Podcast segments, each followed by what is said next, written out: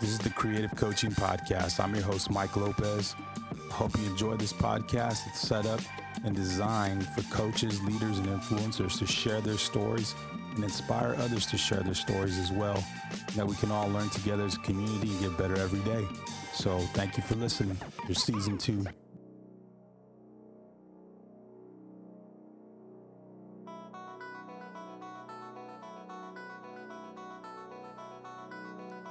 Today's guest is Paul Hewitt. Coach Hewitt is a former Division One college coach and currently serves as regional scout for the Los Angeles Clippers. We talked to him today about setting a good example for your players, pushing your players every day, the different levels there are to evaluating players, and also we discuss the current situation in society with the civil unrest. I hope you enjoyed this podcast and you look to get better every day.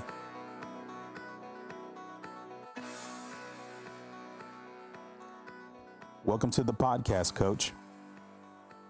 Thanks for having me, Mike. How are you doing today? I'm doing well. I'm doing well, considering kind of everything that's going on, and kind of have a heavy heart, uh, you know, in regards to society, what's going on around the country. Yeah. Uh, however, uh, you know, being the optimist that I am, you know, I've got my own household to kind of tend to, and uh, yeah. you know, I think that's kind of the the goal for all of us is like we we always want to make sure that we're kind of insulating our own families and our own communities to whatever extent we can. So yeah, no, it, it, it's a good day. I woke up, and so you know, hope, yeah, hope you're having a good one too, Coach.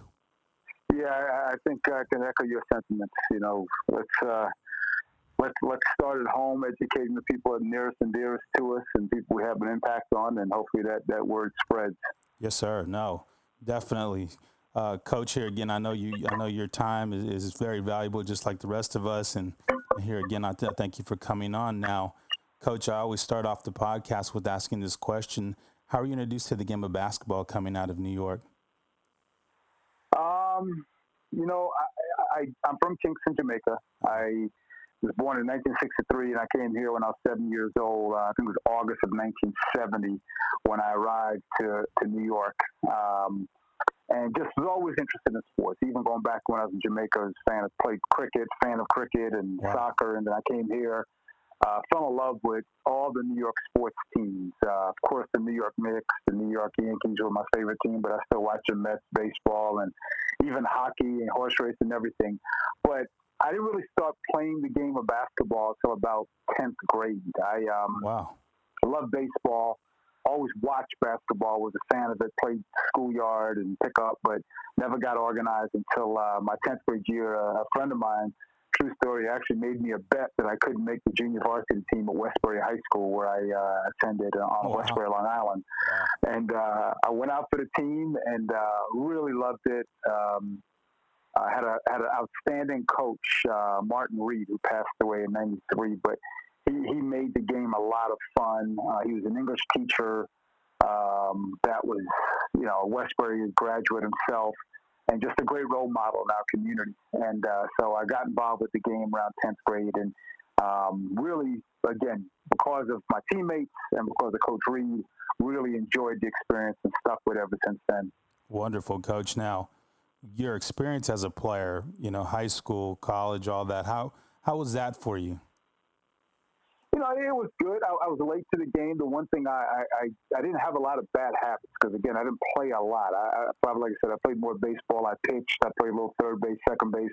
So when I got to basketball, I mean, everything I learned from a coaching standpoint was fresh and new, and I tried to execute it the way that Coach Reed and um, you know taught us. Um, and played JV my sophomore year. Played little varsity in JV actually my junior year. Then my senior, year, I had a very good year and got a a scholarship to a Division two school at the time, St. John Fisher College in Rochester, New York. Nice. Um, so I, I, was I was a guy that was kind of developing. Yeah. Um, and same thing for my college career. Freshman year didn't play much. Sophomore year a little bit. And junior and senior year played quite a bit. Especially my senior year, I had a great uh, great experience in terms of statistics and winning games and things like that. I think we won 20 games that senior year. Um, and then from there, uh, got into coaching. But Um, but as a player, I would say I was one of those guys that was always kind of like on the come, but never really quite got to be, uh, you know, the, the, best guy on the team. Yeah, but I still love the experience. Yeah, no, like you said, developing, constantly developing, and I think those of us who've had that kind of experience where it's like we never reached our full potential, or maybe we did. It's just that we always learn to be kind of lifelong learners uh, by virtue of that, kind of always yeah. knowing that we can learn, we can improve. So that's not necessarily a bad thing, and, and I think that's always uh, we have to take that perspective as coaches and as uh, for our players as well because they need to know they got to develop every step of the way. Like where you're at now with the Clippers, you see guys either not wanting to develop because they think they've arrived or thinking to themselves, "I'm still not good enough," and so yeah. they got to get better. So that's that's that's kind of that uh, kind of unique kind of uh, process. Now, coach, were you the player would you say you were a player that you'd want to coach right now? Um, yeah, I, I would. Uh, because the one thing I always really was committed to was the team and being a good teammate. Um, you know, there, there, are guys that you meet in, in the business that uh, when you're coaching, you say that they're too coachable. Yeah. And that's probably one of my flaws. Like I try to do exactly what the coach asked me to do. I, you know, I executed plays, but very rarely would I deviate. And what I've found over the years, especially now working in the NBA, the truly great ones have an instinct that they work within the framework or within the, the system that the coach provides. But the truly great ones are the ones that know when to deviate and and uh, and and make that play that that that can maybe make a difference. But I, I was I was always the type of person that wanted to please the coach, um, that wanted to be a good teammate, um, and I think every coach can appreciate somebody like that. Now, obviously, I think I, I, would want that. I want. I would want me if I was coaching me to be, be a little bit more talented yeah. Yeah, yeah, yeah. But I, I, I don't think I, my my coach, Coach Reed, and I were very, very close. Matter of fact, he ended up hiring me to be his assistant coach when I graduated from St. John Fisher. Wow. And my, my college coach, Coach Wanzer, and I, we had a good experience. Uh, I, I enjoyed playing for him, and um, I, am sure he would tell you that I was I was no problems for him at all. you know, you, you said something really important that I've I've probably never heard anybody talk about. Honestly, is about being too being too coachable, and uh, well, a unique unique idea that a player would be too coachable to where they felt like they couldn't. Uh, you know, I, I always tell I tell people this all the time with young players, especially. We got to teach them how to make plays, so when the play breaks down, they know yeah. what to do. And so that's kind of that concept yeah. of you just you wanted to please your coach so much, and here again you said be a good teammate. And sometimes you're too coachable. It's like you get kind of put in a box or or kind of robotic. So yeah, yeah. That, was an interesting term, coach. I, I never heard that. So uh, one of the things that I one of the quotes that really impacted my coaching, uh, Pete Newell, the former coach, I believe, at the University of San Francisco. Um, he, he often talked about the game is overcoached and undertaught. Yeah. And I think when you overcoach it, you, you definitely tend to put co- players in a box. Yeah. And I think the, the, the best players, the great ones, whether it's you know a Magic Johnson, uh, a Larry Bird, or today with LeBron James, you know some of the great players today. You give them a framework, you teach them, you know, what are good things and what are bad things, and let them let them do their let them do their thing.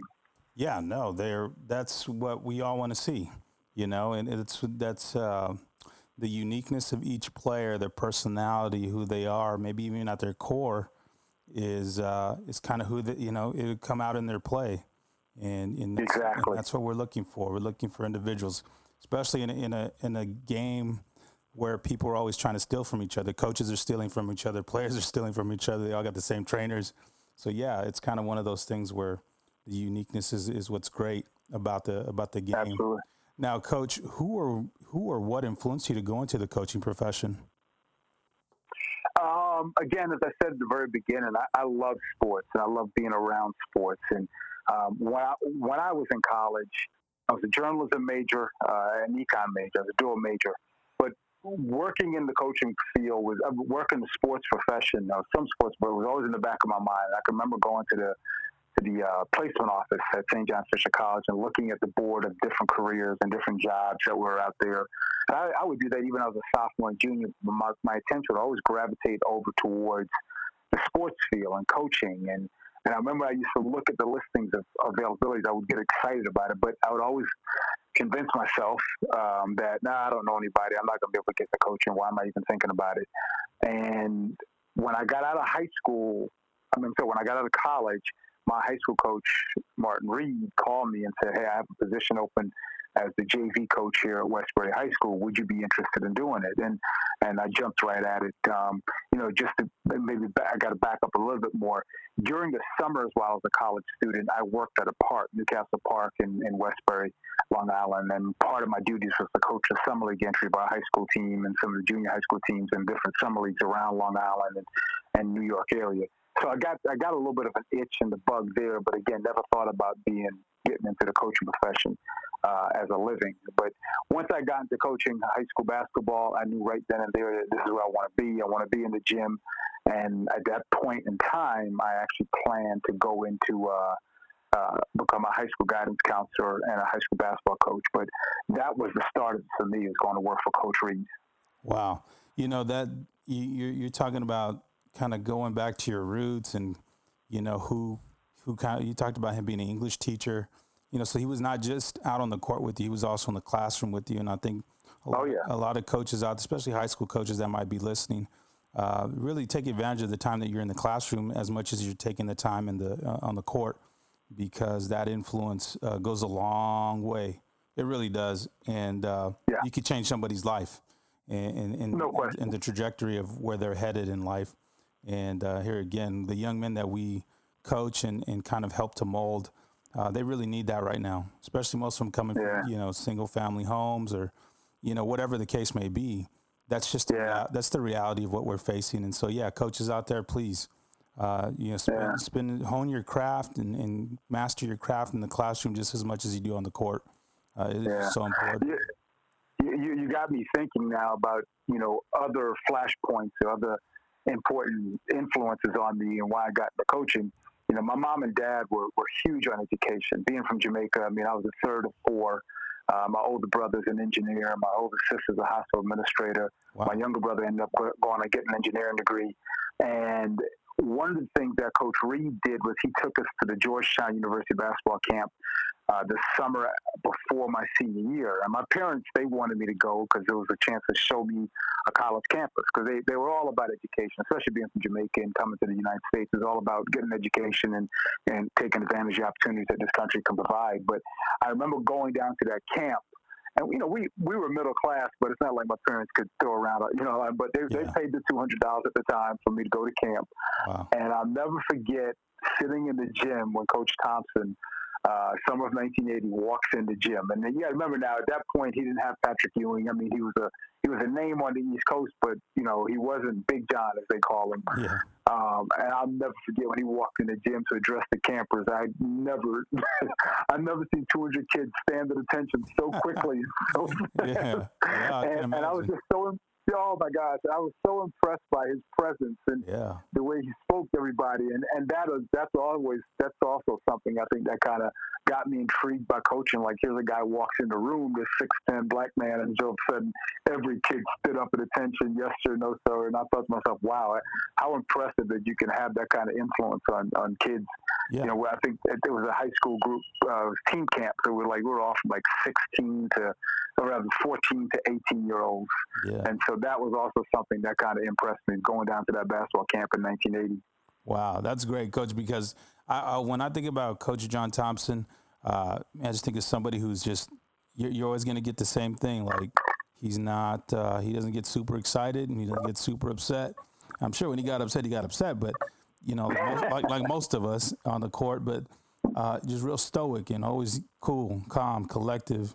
So yeah. that, that presence, yeah, that's I mean, all of us can have a presence wherever we walk into if we have if we're confident, we're prepared, all that. So yeah, no, great, that's a great story, Coach. It really is. Now, Coach, uh, can you recall a memorable moment moment of your first time coaching where it was like, okay, I'm not a player anymore. This is it. Like, I'm I'm not maybe not in charge, but I'm part of the the the thinking the think tank, and I'm making decisions. And yeah. wow, this is real you know, before I, I got into college coaching or even coach high school ball, like I said, in the summers, I used to coach our summer league teams. And the very first game I actually coached, this is summer of 81. Um, uh, just a recent graduate from high school, and Coach Reed asked me to coach the varsity team in the summer league with Springfield Garden Queens. And um, I had no idea what I was doing. I just I was on the sideline. Basically, I was substitute. I was substituting. That's all I was doing. Just yeah. subbing guys. You're tired. Okay, you come out. You go in. and yeah. played a great game. Lost the game in overtime. And there was this left-handed kid that he went for about 52 on us. I'll never forget it. And I, I had no idea who he was. And so right after the game, I run over to the to the scorebook and I look in the book and it was Walter Berry, Whoa. the great All American wow. from St. John's. Yeah. And that right there, you know, that was my, my introduction to the fact that, you know, coaching is not just standing on the sideline and substituting players or yeah. calling plays. It's about employing strategy. And like, you know, we again we lost the game in overtime. Our players played great in that game. Um, there was also another really good guard in the team named Kenny, Kenny Hutchinson, who ended up going to Arkansas. I had a good career there. Um, as a matter of fact, years later, Kenny and I, Kenny worked my basketball camp when I was the head coach at Georgia Tech, and we talked about that game. He remembered that story. but you know, it, it, it, for the first time, it was in my mind that hey, you gotta you gotta adjust, you gotta make changes, you gotta employ some strategy, you know, in, in games. And so when I moved forward to becoming the head coach at Siena College, my first head coaching job on the college level. Um, that experience, on, uh, along with others that I picked up, you know, from that 1981 Summer League game to coaching at Westbury High School as a JV coach and assistant on varsity, that I brought all that with me wow. uh, to my first head coaching job in college. But that one game where Walter Berry went for 51 or 52, I think it was, and we lost in overtime, has always been in the back of my mind. Yeah, no, man, you can't forget something like that when somebody drops that kind of uh, that kind of performance on you, man. Man, it's like even if I saw even if I saw you know an elementary kid do that, I mean anybody dropping that kind yeah. of that, that, kind of points on you, that's crazy. Yeah. That, that's amazing. Yeah. That's amazing, coach. That you could you can first go, game I ever coached. Yeah, you can. Yeah, you go, I remember the first teams I ever coached, and I can go back to those moments. And and I think here again, we think about the genesis of why we do what we do now, our why and and what got us here and what got us to this point in life. Because sometimes you have coaching experiences where you're like, "What was that all about?" Like that kind, mm-hmm. of, kind of went by so fast. Like, what, what, what in the world was going on? What was I thinking, or whatever, right? So, mm-hmm. which kind of leads me to to my next question, Coach. How you know? Because I always talk about adding value wherever we're at. You know, because that's kind of our our, our job. Because uh, that's why people are hiring us because uh, we need to solve a problem and we mm-hmm. there's a lack of value somewhere, and we're going to be there to to kind of fill that void. So, coach, how do you feel like you've added value at each of your stops in your career? Um, you know, I, I, I think that's a that's a multi-layered answer. Um, I, I think one of the areas that I've tried to add value is trying to set a good example for the young men that were, were on our team. Yeah. Um, I've always thought it was really important to conduct yourself a certain way, to look a certain way, to dress a certain way, act a certain way um, in, in public, and especially in front of your players because you're talking about kids that are a very impressionable age. Yeah. Um, the other thing I always tried to do, and, and uh, I learned from working basketball camps, um, when I made the decision to try to get into college coaching, that decision was made while I was a high school coach. And so what I would do in the summers was I used to go work different basketball camps. Um, the five star camp, uh, the Georgetown camp, actually, and went going back to work, and uh, the Rick Pitino camp at uh, Providence College. And, and, one of the things that really impressed me about Coach Pitino was his individual instruction, his emphasis on individual instruction. And I looked at that as an opportunity to uh, to mentor players in a different way. It's one thing to mentor them as being a role model and teaching them, you know, how to conduct themselves and, and, and just how to set goals themselves. But now I try to become an expert in game of basketball, and teaching players individually how to improve themselves and how to add value to their game. So that was the other thing I thought I did is I, I thought I did a really good job of, of working, particularly when I was at Villanova University, working with our post players and helping our post players to develop their games. And that's something I took, you know, when I went from Villanova to Siena to Georgia Tech and even George Mason. Um, the one thing that you talk to our former players, they'll tell you that those individual instruction sessions were really valuable to them. Um, not only from standpoint of, of how it helped them to improve as a player, but also to create a, a better bond and better relationship with the coaches, not just me, but my coaching staff as well. So I think you know, just trying to work with kids and, and trying to help them to get better um, is something that I tried to bring to every experience wherever I was. That's fantastic, coach. Because I, I think all of us can say that we've experienced that. Like when the player says, "Hey, coach, I want to get some shots up," do we just look at them and say, "Well, go"? Or you know, yeah. I, I guess nowadays, go get the shooting gun and the shooting machine, and then go ahead and do what you got to do. But then there's yeah. still there's still value, and there's still something to be said for uh, rebounding for a player, giving them good passes, of course, and uh, you know, just spending time in that process. Yeah, teaching in that process because everybody talks about the process, the process, the process, but you can't just be there for the beginning and the end of the process. You got to be there in the middle. Yeah. Everybody wants to be part of the beginning and the end, uh, but not yeah. everybody wants to be there in the middle where all the work is done. So yeah, I, you know, you know, Mike. One of the things I often point to um, in terms of the, the, the value and how effective we were when I was at Georgia Tech.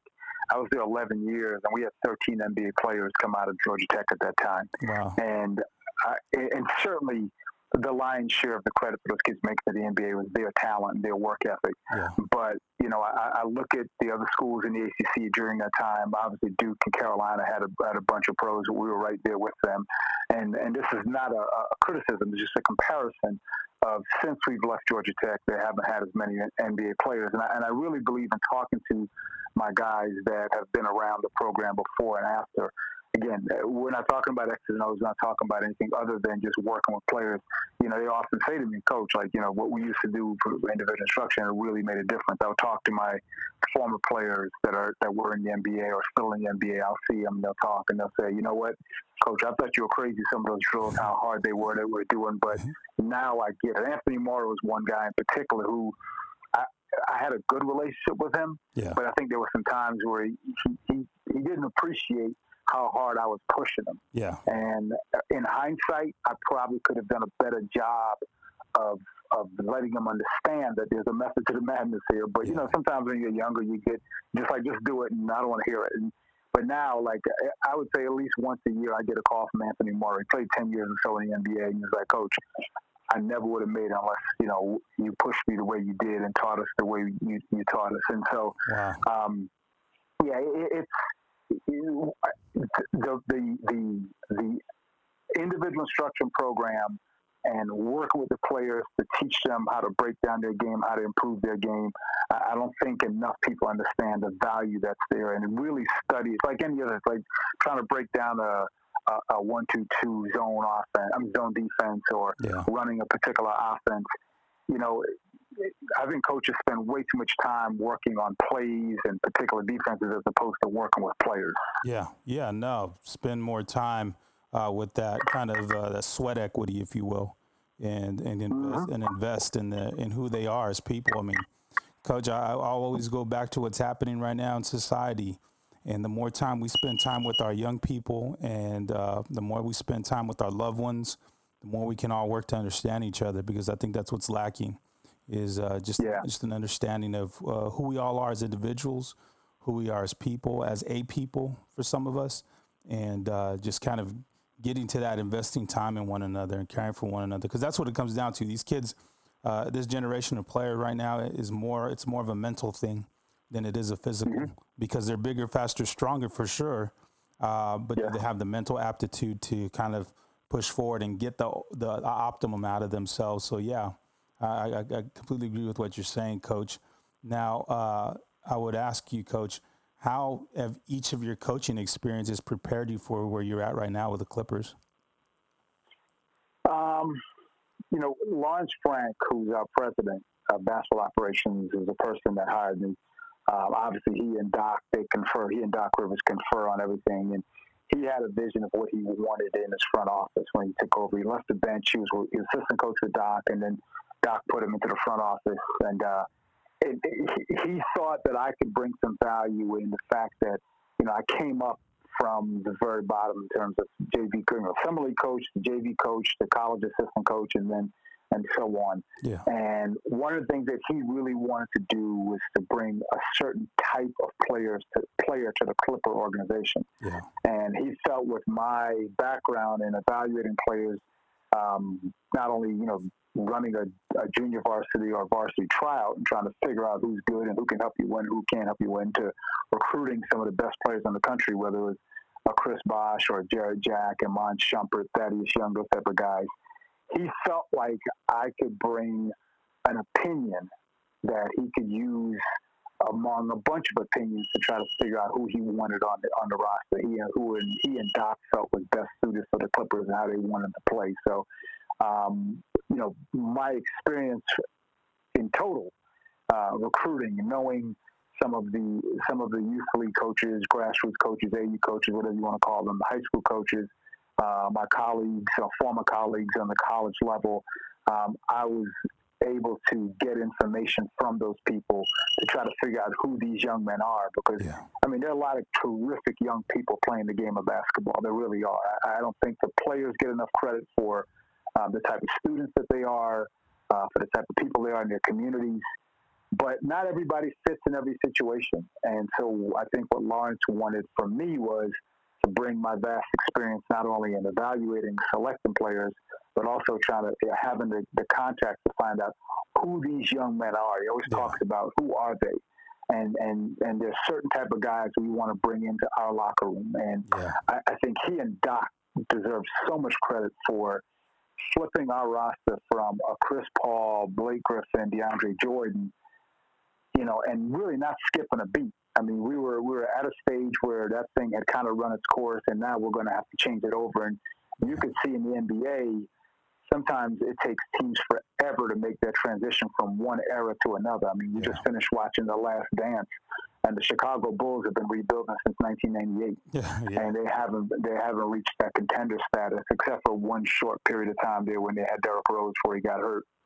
But I think the job that Lawrence and Doc have done, it's been remarkable how quickly they were able to flip the roster from Blake, um, Chris Paul, DJ to now we've got Kawhi Leonard, Paul George, Patrick Beverley, Montrezl Harrell, um, and and they're almost all the type of guys that Lawrence and Doc love. They they always talk about having those gritty, tough, you know, players that you know we, we, we, want those type of guys. We talk about Clipper DNA and Clipper characteristics a lot, and I think my background helped him to locate those players that he felt, or at least to give my opinion on who I thought fit the Clipper characteristics that he and Doc were looking for. Yeah, no, for sure, coach, because you have to invest time with those who you're investing money with at that level yeah. and uh, kind of inspect what you expect.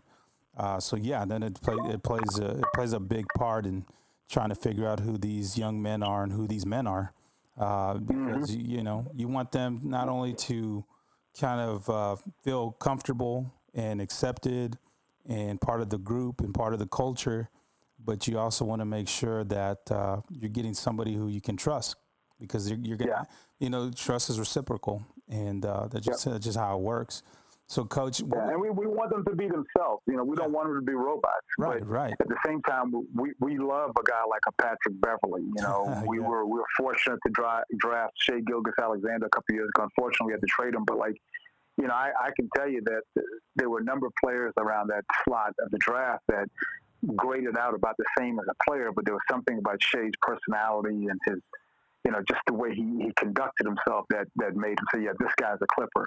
Yeah. Um, and there, there are other stories like that. There are two young men in our organization right now, Mfiondu Kabengele and Terrence Mann, who both came out of Florida State. Yeah. They're Clippers. Those type of guys are Clippers. They, they, they, they represent everything that we want in our organization.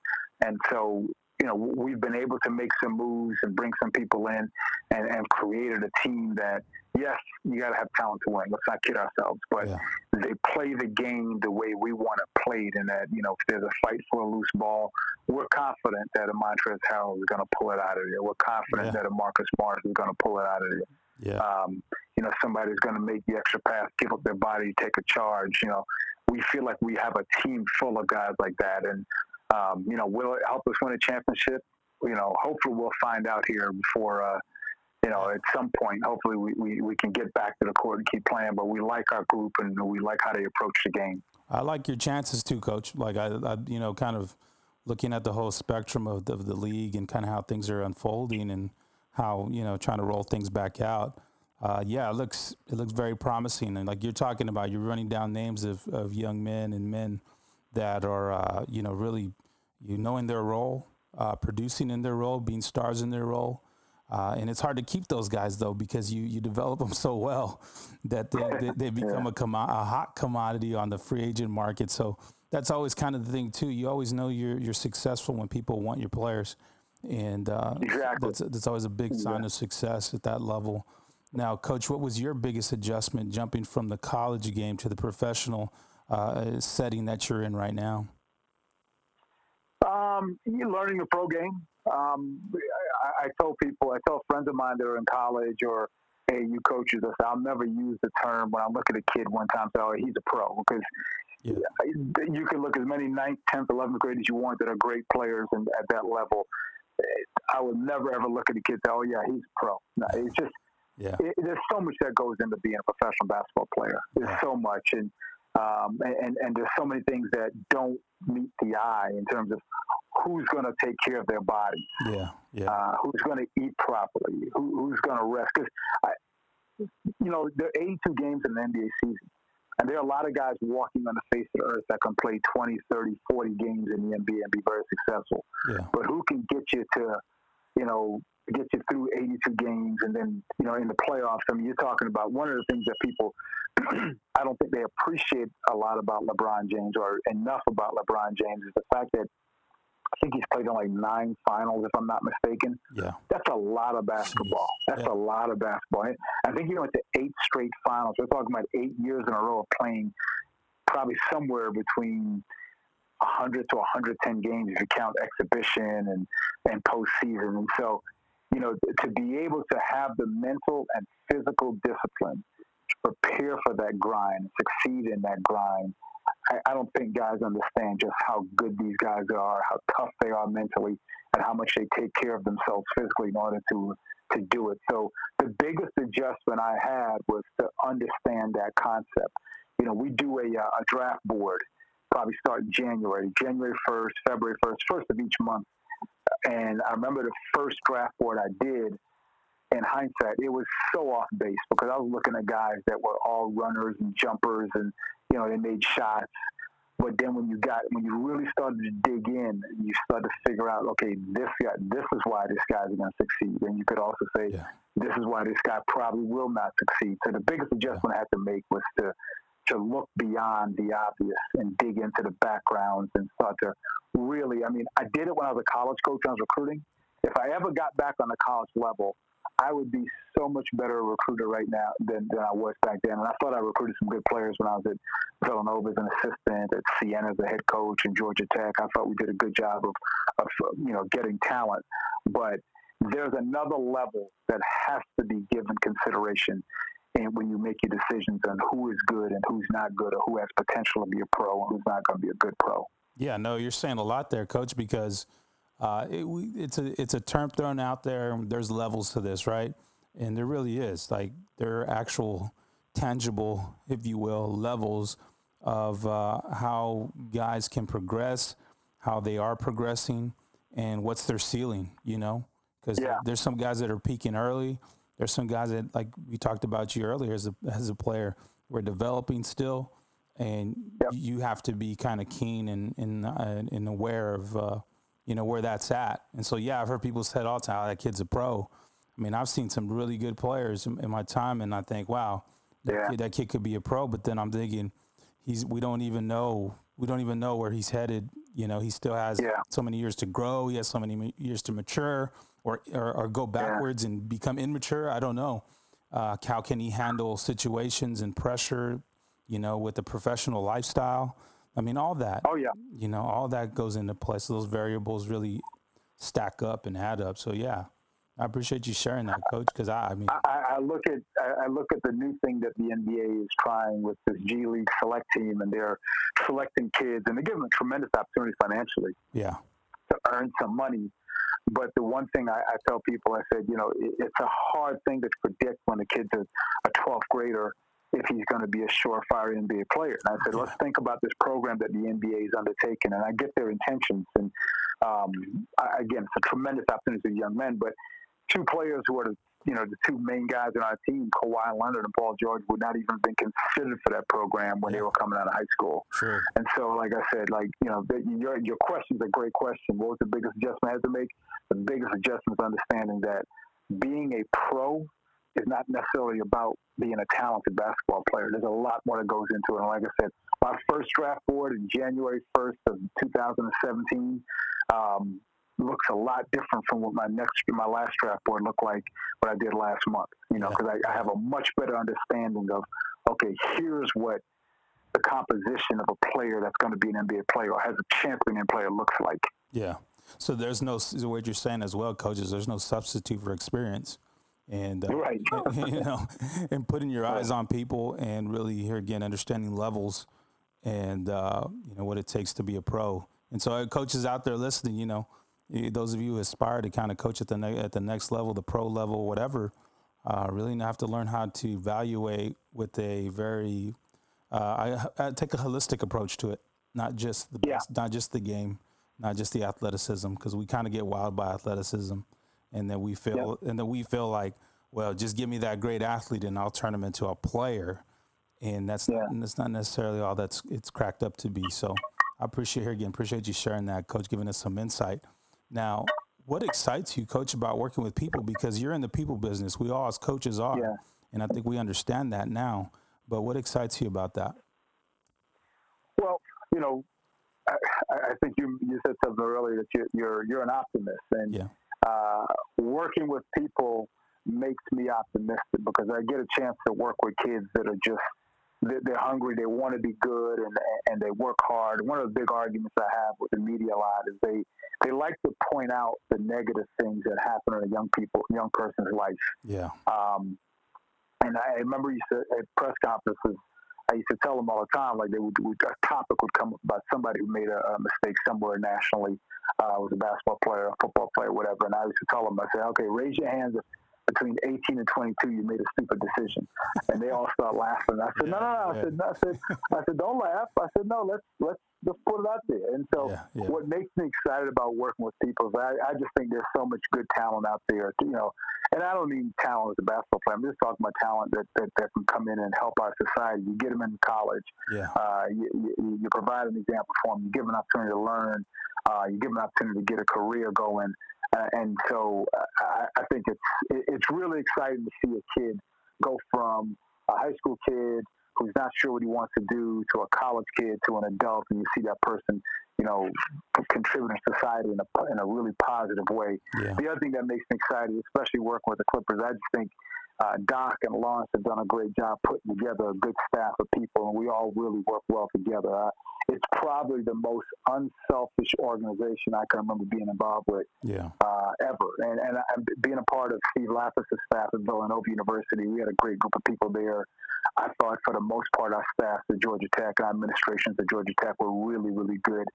But I also watched some different situations where I was part of organizations and and administrations that they weren't on the right page or weren't on the same page. And I just saw how, you know, unfortunate um, the results can be.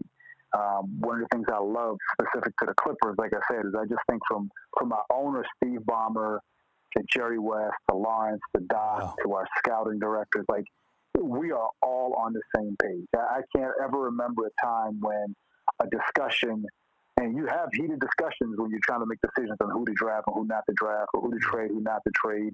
Not that I'm involved in trade discussions. I'm, I'm pretty much exclusively involved in draft discussions. But never one time has it ever walked outside that room where somebody was grumbling or, or somebody, you know, was, was upset about like once we decide, everybody's in lockstep. And so it's great to see organizations, um, and I've been a part of a few of them, where everybody's working, you know, towards the same goal and there's no individual agendas. And like I said, so combination of me being excited about the talent that's out there in, in terms of young people, not just as basketball players, but as people, but also seeing an organization, a cohesive unit come together to do something really positive. Those things excite me. Yeah, I don't know who wouldn't be worked up, coach, to work with the logo. Uh, with Doc, yeah. Doc, Rivers, a great owner like Steve Ballmer and uh, and Lawrence Frank. I mean, those are those some of those guys are really iconic, and uh, you know on a yeah. on a day to day, what you can learn, what you can uh, kind of also impart and kind of feel get you know we all try to look for our voice as a coach. We all try to look for our voice in whatever kind of space we're in. But you can find your voice when guys like that affirm you. Like that'll give you so much confidence too. I can imagine. So yeah, that's, yeah, that's great. That's great stuff, Coach. Now, how's your career enriched your life? Because our lives are spent so much, you know, so much in the gym, so much on phone calls and recruiting, or or here again, like yourself, traveling everywhere to see players. Uh, how, how has your career enriched your life? The game of basketball allows you to travel the world. Um, you know, obviously everybody's well aware of the financial rewards if you're successful, but even if you're not one of the few people that can can take part in the financial riches of the game, but if you're, you know, if you're in this game, you can go all over the world and meet people from different places. I, have done clinics in Senegal, uh, Dakar, wow. Senegal. I've done clinics in Istanbul, Turkey. Wow. Um, I, have been to Greece to watch basketball games. I've been to Serbia to meet basketball coaches and talk to them about the game and players. Um, it, has been amazing. Some of the people I've met, I'll never forget uh, meeting President Bill Clinton after a game at Georgetown. We were playing uh, against uh, one of the Allen Iverson years. I think it was Allen Iverson's sophomore year. And uh, he came in the locker room to meet our players and our, and, and our coaching staff. Actually, my mom has a picture. Our sports information director had the photographer take a picture of me shaking Bill Clinton's hand. My mom wow. has it in her home. That's awesome. Um, so, yeah, it's just it, it, it's meeting people is a great way to kind of break down barriers. Yeah. And there's no greater tool to break down barriers in sports, and particularly basketball and soccer, because those are the two sports that are played around the world and everybody relates to and understands. Everybody just get a soccer ball, you can run around, just get some people and run around, kick the ball around, or basketball.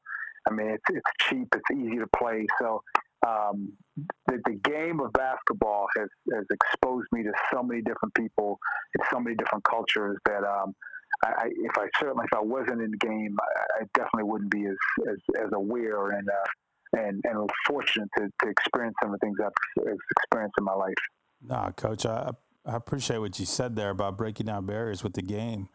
Uh, I think that's kind of a universal language is competition, in my opinion.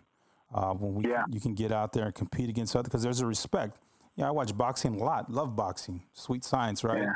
And yep. man, you see the the love and the compassion towards each other, even at the end of a fight. Like we worked hard, we worked like dogs, we beat the snot out of each other, and there's respect because yep. that competitive drive just kind of cuts through all that and, and, and, bridges gaps. So yeah, no, I, I think right now here again, I, I, my heart's just so stuck on what's going on in society right now that I can't help to think uh, how how sports can help mend a lot of this right now and yeah. and hopefully it will because we, we do need something. There's something missing, and and yeah. I, and I think that's part of it too. Now, Coach, I, I, I ask about you know not necessarily regrets in your career or in life because most of us would go back and say I wouldn't change a thing. I love everything that ever happened in my life and my career and all that. I wouldn't mm-hmm. change a thing. Mm-hmm. But if there's anything you would change about your career, what would it be and why? Yeah, I think that's a very fair question, and I think it would be naive to say that there's nothing you wouldn't change. Now, yeah. I, am well aware I don't have the opportunity or ability to change anything, but as a cautionary tale to young coaches moving forward, yeah, um, I was very, very naive as a coach, um, and by that I mean when I got the head job at, at, at Siena College, I worked for an athletic director, John D'Argenio that we were again on the same page and it created a lot of success. When I got the job at Georgia Tech, I was working for an athletic director, Dave Braine, again, same page and a lot of success. When there was a change in administration and then there was a difference in philosophy from the top, you know, down to our to our program, there was definitely it was it was harder. And when I say I was naive, I certainly should have. I should have moved on from Georgia Tech because you work at the pleasure of the presidents and the athletic directors. Yeah, yeah. And I had I had a couple opportunities in 2008. I think it was. Two, yeah, I think it was 2008. I had an opportunity to go to Stanford University, and I really considered that, and I decided against it because my kids are a certain age. And in 2010, I basically accepted the job at St. John's University, but was talked out of it by the athletic director and his assistant um, his right hand man that hey, you're the guy. You know, we need you here at Georgia Tech. And then in 2011, they fired me. And so I, I would say to, to young coaches moving forward, um, don't be naive and don't be idealistic, too idealistic, um, because once you're out of coaching, once you get fired, there's a mark next to your name that makes it really hard to jump back in. Yeah. And I, I would say to coaches, manage your career as precious as it is. Yeah. Don't take it for granted, because it's not like I remember working for Steve Lappas at Villanova, and we would always talk about like in coaching, if you get fired at Villanova University, you can't just go work someplace else at, a, at, a, at that same level very easily. Like if you're a banker, you know, and you get fired from, you know, Wells Fargo, you can go work for Bank of America and not really have much of a drop off. But in coaching, it's once you're at that level, you have to do what you have to do to maintain your ability to stay at that level yeah. and, and coach at a high level. Because again, that's where you might have your greatest impact societally. And so I would I would caution coaches to really manage their careers very well. And when there is a change in administration, make sure you sit down with that that administrator and say, okay, where do we where you know what are your thoughts on these different topics? What are your thoughts on how we run our program? And from there, you're going to be able to tell if you can work with that guy. And if you can't, there's nothing wrong. Doesn't make that person or that, that new administrator a bad administrator or a bad person. But understand that they have a tremendous amount of power over your career. Yeah. And you've got to take care of your career. Yeah. And make sure you manage your career. Don't be naive. I was very naive. I just said, "Hey, I'm going to do like I did working for John Jr. I'm going to do like I did working for Dave Brown. I'm just going to work hard, and good things are going to happen." Um, it doesn't necessarily happen like that all the time. Yeah. And so, you know, I put that on me. I don't put that on them. I put it on me for being naive as opposed to moving on and just picking up and moving on. And so I could stay in the profession and still have an impact. Um, I stayed around too long. And so yeah. I think a lot of times coaches will tell you that the worst thing you can do, Lou Holtz always had a term. He said, you make 100 new enemies every year. Wow. So for, for every year you had a at a program, Lou Holtz used to say, or maybe it was a thousand. He said, you know, the first year after the first year you got a thousand guys that, that hate you. After your second, you got two thousand. And if you're there, you know, ten years, eleven years, you got eleven thousand people that, that, that can't stand you. Just yeah, it's part yeah. of the profession. It's nothing more than part of the profession. And so, I think unless you're winning at a really really high level all the time, you know, you got to be aware of that and say, okay, there is a time when you say, okay, you got to push back from the table and say, hey, it's been a good run. I appreciate everybody, the opportunity I had here, but it's time to move on. And so if I had to do it all over again, I definitely would have probably moved on earlier in my career from Georgia Tech. You know, that's powerful advice, coach, because I heard you say that a couple weeks back on a Zoom call that we were on. And, uh, you know, you talked about also in that call to do your homework about who your admin is, who your AD is. Yeah. Do your research yeah. and find out, you know, what's going on. They're gonna they've done their yeah. research on you and kind of, you know, yeah. not, flip the script, but do your due diligence, in other words. And, uh, you know, managing your career is so important, especially at, at, the, at the college level, the division one level, you know, you're out there. I mean, it's like, man, you do, you say you want to stay somewhere too long. You, I, have I've always seen myself as a lifer, right? Like I'm a lifer. You're gonna have to bury me on the football field, and you know, I'm just gonna be such a great, you know, you know, yeah. fixture here. But at the end of the day, there comes a point where maybe maybe I need to move on. And uh, yeah, those days are unfortunately the days of people, you know, being lifers at, at a program. I think those days are over. Yeah, I mean, they're, they're very very few and far between. I mean, I, one of the examples I always point to, I look at a guy like Nolan Richardson. You know, he won a national championship at Arkansas. I Went to several Final Fours, but at the end, he and his athletic director had a had an issue, and um, usually athletic director is going to win that battle. Yeah, um, it was unfortunate that Coach Richardson had to go out the way he went out, um, but it, it's also it, it's part of the coaching profession. That's why I tell young coaches try not to make it personal. Yeah. Just be business about it and understand like there is a time when coaches have to move on. Like I said, that Lou Holtz quote was so perfect. He said yeah. every year you make, you know, a whole new set of enemies.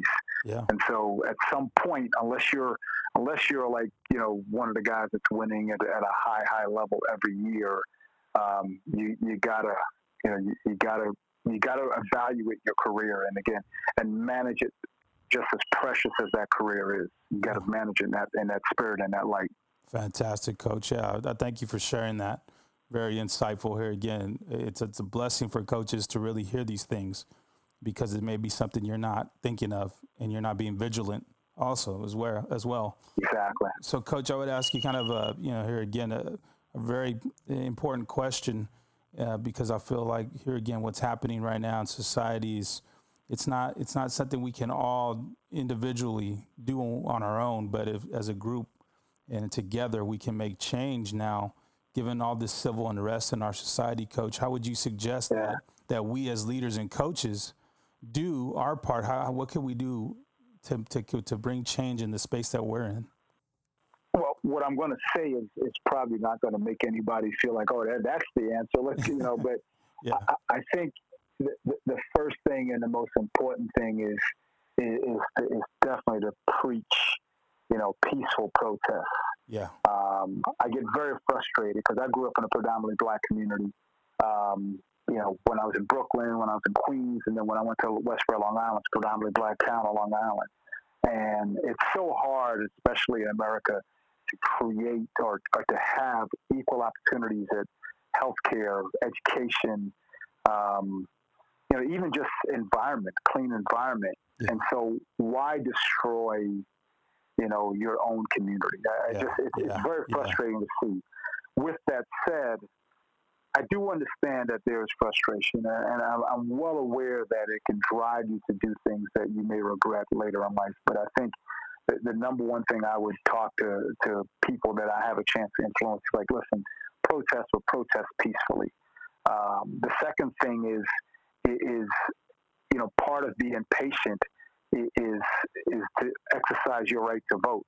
Yeah. Um, and again, I work with young people. I, have worked with young people my whole life. Before I got into coaching, um, you know, before I got into college coaching, I was a college admissions counselor as an academic advisor, and and I don't think people give young people enough credit for being able to understand and and really to critically think about the issues that are in front of us. Yeah. And the, the, the, the, the opportunity and the right to vote is something I don't think we talk to young people about enough. Yeah. Um, there, that opportunity to change who's making the laws, um, who's appointing the judges, who's appoint, who's creating the policies that impact everything from the type of healthcare you get to the type of uh, environment. And when I say environment, I'm talking about clean air, clean water, um, the education you get, you know, putting you know, letting putting those people on notice that hey, unless you do what's right for all of us, we're going to vote you out of office. Yeah, I, I think you know, I think the people that we have impact on and, and closest to, we got to get that message to them that they've got to exercise their right to vote. And I'm not telling you how to vote, yeah. but at least make yourself aware of those issues and and and and really, you know, use that as a tool to to create the society you want to see. Um, again, I'm not going to sit here and pass judgment on anybody who's had enough because I've I've had enough. Uh, I was telling my wife last night when I was watching the things that were going on in Atlanta where we live. You know, I, have been watching these protests and I can remember, you know, remember being a kid in New York watching the evening news when when the uh, the situation happened in Miami. I think it was Arthur McDuffie, a young man, uh, a gentleman that was on a motorcycle, got run down by four police officers, beat yeah. to death. Yeah. Um, they were right. They were talking about in the '70s. I can remember, you know, the Howard Beach incident in Manhattan. I remember mm-hmm. in Brooklyn when a young man was chased down by an angry mob and killed an African American. I mean, and there's been there's been right. I mean, the Rodney King thing. I worked at USC for a, for a year for George Raveling, who's my mentor, a guy I talked to an awful lot about these type of issues. And I remember when the Rodney King riots happened, and you know I can go down the line, and we keep rioting, we keep rioting, we keep tearing up our communities, but then when it comes time to go vote, well, my frustration comes in is like, okay, here's your chance. Yeah. Here's a chance to make some sort of substantive change. And we certainly made that substantive change in 2008. And we had great progress from 8 to 2004, 2012, the first term of President Obama. But we dropped the ball in 2010. We didn't get out and vote. And, yeah. and, and there was a different mindset that was able to take hold because they mobilized their people to go out and vote. And they put in they put in some some things that uh, really stopped President Obama from making some policies that I personally feel I'm a certainly Obama fan, no question about it. That was going to create more equity in our society. Yeah. And even after 2016, um, you know, he had some. He, he and Eric Holder, our Attorney General, had put in some some policies in place and some uh, some some orders in place, consent decrees that were going to have them evaluate how we were policing in the United States and come to a mutually agreeable form of policing uh, between the police department and the Justice Department and, and, and, some of the community leaders. But a lot of those programs were stopped and rolled back when Jeff Sessions was put in place by uh, current president. So I, I, know that's a long-winded way, but no, no, no. you know, Mike, I, am I'm, I'm used to talking to players about these type of things, and they get it. And yeah. I don't think we talk to our young people enough about it. I think Not we assume that they have, you know, an opinion or they or they don't have any interest in it, but I think you'd be amazed if you sit down and explain things to young people like, hey, this is why you got to go vote. Yeah. And so, I, I you know, I, I, said a lot there without probably saying yeah, much. No, no, no. You, you know, and you know, you're saying a lot of truth, and that's that's part of this platform. Coach is set up so you can share your heart, and that's why I ask these questions because I want to hear your heart. And I think you're right completely. We we uh, we try to leave it up to post-secondary education to teach kids about critical thinking because that's kind of one of the staples of college uh, you know academia is like we're going to teach you to be a critical thinker. How do you know they're not already? Uh, first of all. Second of all uh, we teach sometimes in society be it right or wrong to have a lack of respect for authority but that hurts both sides. It really does. Yeah. Like you said well I, I don't like this. Okay it's not about what you like or don't like. It's about what's right and what's wrong. What what is it, yeah. you know, morally, ethically right and wrong? And so I think, you know, that whole idea of people are stopping us from, you know, I'm a minority.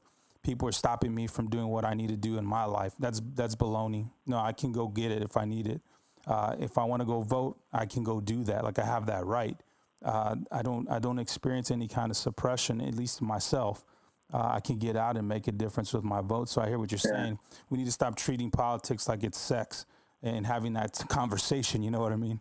Like, oh, yeah, have that yeah. conversation. And, and, yeah, let me say one thing, Mike, uh, and I'm probably remiss in, in not recognizing the, you know, what, what sparked this is the, obviously the unfortunate murder of, of George Floyd. Yeah, yeah. Um, one of my former assistant coaches, Pete Schwedhelm, uh, he knew him. He, he actually, t- wow. we were talk- texting the other day, and he talked about playing basketball with him in, in Houston. You know, they played on some camp team together and just said he's just the nicest guy in the world. And yeah. um, I didn't get into great detail. So, like, it, my heart goes out to his family, obviously. Sure. And, For sure. and uh, you know, w- what you hope that will happen is the first part of this process is is that those police officers are prosecuted. But I think also yeah. the second part of that process is you got to be like, let's not hold these police officers up as emblematic of all the police officers right, right. that are out here patrolling our streets and, and, and protecting our, our, our people. Now, again, if you really want to change how policing is done, it starts at the ballot box.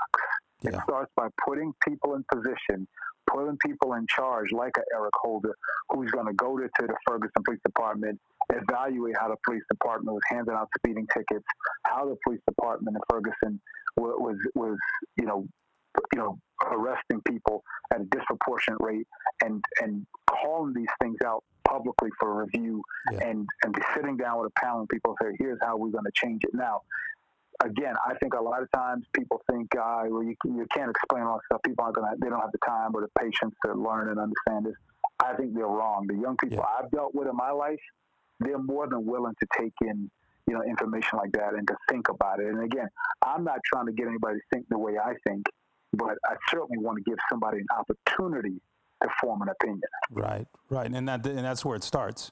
Is like, well, if I form an opinion about the type of food I like, then I do a little bit more, uh, you know, research on it, and I and I find out more about it. Maybe one day I want to make it at home, you know, whatever. Yeah. But the interest has to be sparked. The uh, I don't know, just the overall general knowledge of the process of, of, of politics, uh, Congress, Senate, voting, yeah. local, uh, you know, yeah. federal. I mean, those things like that mean a lot. And so, yeah, Coach, I hear you completely what you're saying because uh, I just and last thing I say about it is I hope every one of the people that are out there protesting, and again, they have that right to protest. I hope every one of them also show up at the ballot box in November. Yeah, exactly. That's all I ask. Bingo. Because if, you, if, you, if, if you're going to go out there and cause civil unrest, and in some cases burn down, you know, privately owned business in black communities or destroy property in black communities, um, or any community for that matter, you better have the, the energy to go out and vote and say, okay, I burned this building down because I want change.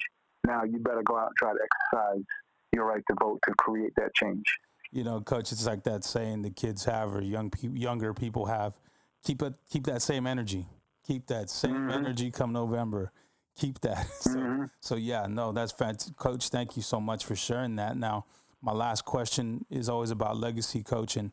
You've been doing this coaching thing and this mentoring thing and this people business thing for a while. And so I would ask you, coach, what would you want to be said of you when your career is all said and done?